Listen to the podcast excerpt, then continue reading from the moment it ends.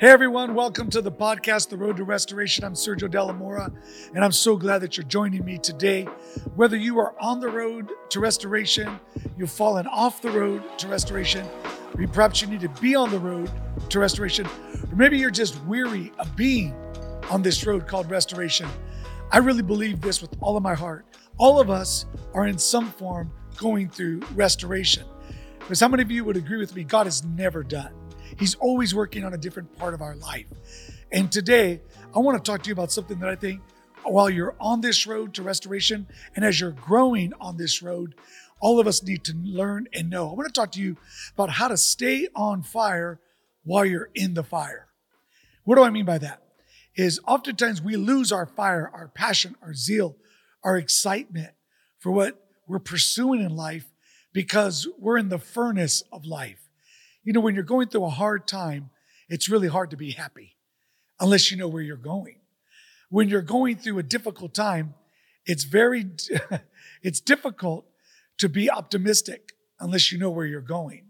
And today, I want to talk to you about how to stay on fire while you're in the fire.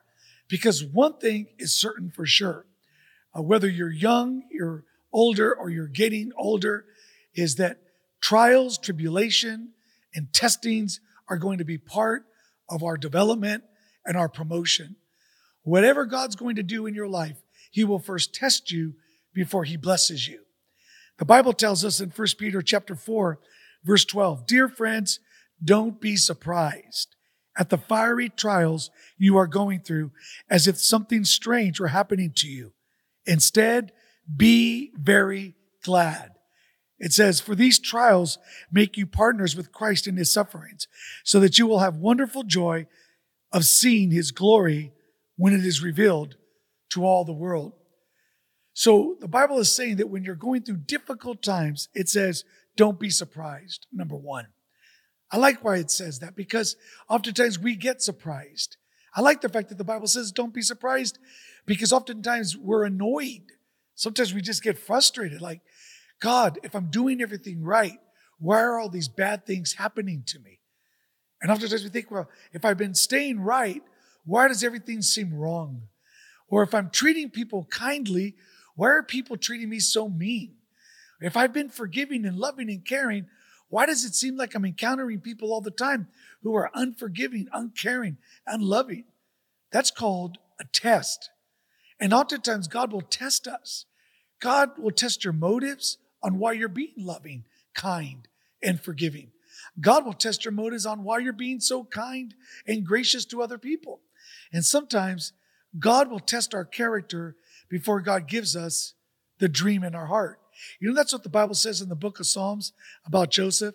The Bible says that God tested the character of Joseph before he gave him his dreams. Maybe what you're going through right now is character development. And that is one part of the room no one likes to be in the room called development. But the Bible gives us this perspective.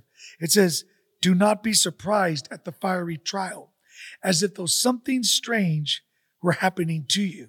Instead, be very glad. It's almost an oxymoron because, in one part, it's saying you're going through a fiery trial, but it says while you're going through the fiery trial, it says, Be very glad. So I want to talk to you about this. How can you stay and be very glad in the midst of hard, difficult circumstances? I call it staying on fire in the fire. Well, there's a story in the Bible. I'm going to turn my Bible to it. It's in the book of Daniel, chapter 3. I don't know any other story in the Bible of three guys who had no official titles, who you would consider three normal guys who decided to live an uncommon life and to serve God with all of their heart. And the result was they were thrown into the fire. Imagine this. Oftentimes we, we think that because we're serving God and we're doing the right thing, that all the things in our life should just turn out right. Can I say this to us? God doesn't owe us an easy, happy life. In fact, there's nowhere in the Bible where we can point to where it says God owes us anything. The reality is we owe him everything. And our response during our hard times really tells God and shows God how much we love him. And sometimes while we're tripping and slipping and, and falling, it's very easy to think that, well, God must see that I really don't love him. The reality is, even if you stumble and fall, know this that God is in the midst of your stumble and your fall. Your stumble and your fall doesn't determine whether you loved God or not. It just shows that you're human and that you're on the road to restoration. I've never seen God look down on someone who's trying to get back up. I've never seen God look down on someone who was looking up to him. And I've never seen God look down on someone who was deciding that they don't want to be who they were yesterday. So today, I want to talk to you about this on how to stay on fire in the fire. The Bible says in the book of Deuter- uh, excuse me, Daniel chapter 3, I like the way the Bible says it. It says, Then King Nebuchadnezzar ordered that the furnace be turned up seven times warmer, hotter, more intense. And he demanded that Shadrach, Meshach, and Abednego be thrown into the fiery furnace. So Shadrach, Meshach, and Abednego fell into the roaring flames. And then suddenly, Nebuchadnezzar claimed to his advisors, Didn't we tie up three men and throw them into the furnace? Yes, your majesty, we certainly did. Look, Nebuchadnezzar shouted, I see four men unbound walking around in the fire unharmed, and the fourth looks like the Son of God. How incredible is this?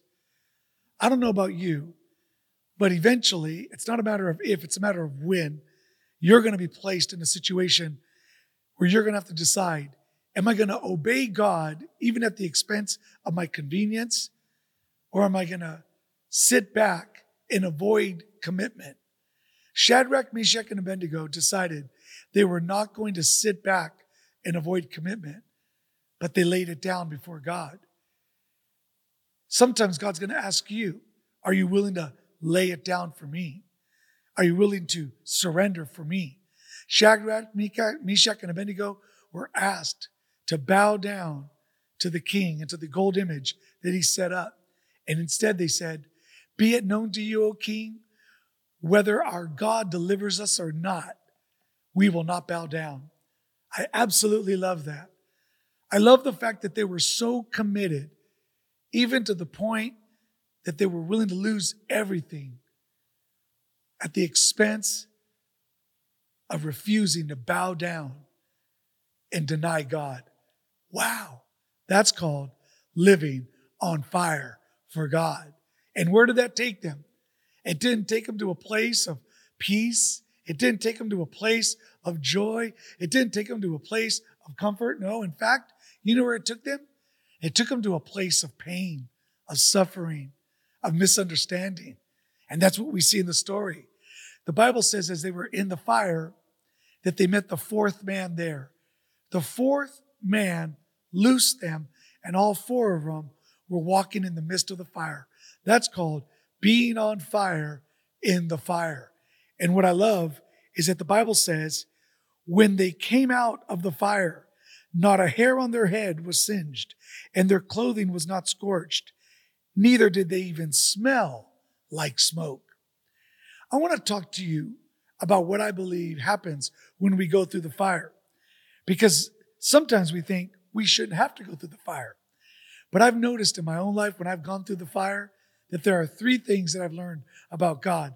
Number one, there are times when God will prevent the fire. He will stop the fire. We call that a hedge of protection. God will place a hedge of protection around your life and He won't let the fire of the enemy touch you, touch your body, touch your business, touch your heart, touch your family, touch everything that belongs to you. And that's called God's hedge of protection. And sometimes God will just prevent the fire from coming near to your home. Just like the children of Israel, when they painted the outside of their doorpost with blood and the angel of death went over Egypt, not one of their children died because God prevented them from the fire of trial that night. There's moments where God will just prevent and protect you from the fire. Number two, sometimes God doesn't prevent the fire, sometimes God delivers you from the fire. He literally sets you free in the midst of the fire. Like we did to Shadrach, Meshach, and Abednego. They got delivered from the fire. Yes, they went in, but then they got to get out. And sometimes God will let us to go through the fire only because he wants us to soon get out of the fire. He has it all worked out. That's called being the person that gets delivered from the fire. You know, sometimes God doesn't prevent the fire. Sometimes God doesn't deliver you from the fire. Sometimes God makes you fireproof. And that's what I want to talk to you today about because I don't know if you're going to go through the fire. I don't know if he's going to prevent the fire. I don't know if he's going to deliver you from the fire, but I do know this. All of us can learn to become fireproof. If there is one thing I know God wants us to be, is people who are fireproof. And that's what we see in the story of Shadrach, Meshach, and Abednego. Everything came down on them. Even though they were doing the right thing, the wrong thing happened. Have you ever done the right thing only to realize wrong things start happening and you start asking the question, why is this happening to me? If I did the right thing, where are these bad things happening? Maybe God is allowing you to experience the fire. And in that fire, you'll come to know God in a way that you've never known him before. Imagine this Shadrach, Meshach, and Abednego, they knew God, and their commitment to God was evident. They said, We're not going to bow down, we're going to hold tight. Maybe you're second guessing your commitment to God and you're in the midst of a temptation, a test, a trial, a circumstance where you can't tell what the outcome is going to be. You have no, no control of how it's going to turn out. You're living in the unknown right now. And you don't know if you could trust God, you could trust yourself, if you could trust those around you, and you're left with a decision. I want you to know this. Just like Shadrach, Meshach, and Abednego, they loved God but even their love for God didn't and couldn't defend them nor prevent them from going into the fire. There are some fires that have your name on it. There are some furnaces that have just been assigned to you. And it's not because God's trying to burn you, it's because God's trying to build you. And what He's trying to build in us is a Holy Spirit conviction that regardless of what happens on the outside of us, we're going to be faithful to God on the inside of us. That means, regardless of what happens around us, regardless of what people do to us, we're going to stand firm and we're going to serve God because we love Him through and through. And that's the moment that I believe Shadrach, Meshach, and Abednego discovered what it meant to be on fire in the fire. Regardless of what was happening on the outside, even on the inside, they decided they weren't going to move. God reveals himself to them as the fourth man in the fire. I want you to know there's a fourth man in the midst of the fire that you're dealing with right now. There's a fourth man. His name is Jesus, and he's walking with you through what's happening in your family, whatever crisis you're experiencing. I want you to know that Christ is in the midst of your crisis. Whether you're going through bankruptcy, brokenheartedness, whether you're going through something that has caused your mind and heart to be bewildered, I want you to know God is walking beside you, building your faith, building your heart. You may not see it, you may not feel it, but I need you to know it that the fourth man is with you. He's not going to leave you. He's not going to forsake you. He won't walk out on you, and he will never let you go through that fire without affirming you when you come out of it. And the Bible says that Shadrach, Meshach, and Abednego, when they came out, God affirmed them. How did he affirm them? They didn't smell like it. They didn't look like it. And I think sometimes the greatest miracle is that when we go through the fire, is that we come out not like people that have been in the fire, but people that have been with God in the midst of the fire. Today, that God wants to know you. I know He does. I want to pray with you right now. And I believe this that if you'll turn your heart to Him, He'll turn to you. So let's pray together. Repeat with me. Repeat this prayer and watch God do a miracle in your heart. Dear God, today I believe you are with me. in this fire. I may not see you, I may not feel you, but I choose to believe you that you love me. And today, I ask for your forgiveness for all of the sins that I've committed. Cleanse me, forgive me, and I believe by faith. Jesus died on the cross for me. Jesus rose on the third day for me to give me the hope of eternal life. I welcome you into my life and I welcome you into my circumstance. In Jesus' name, amen. I know if you prayed that prayer, God heard you.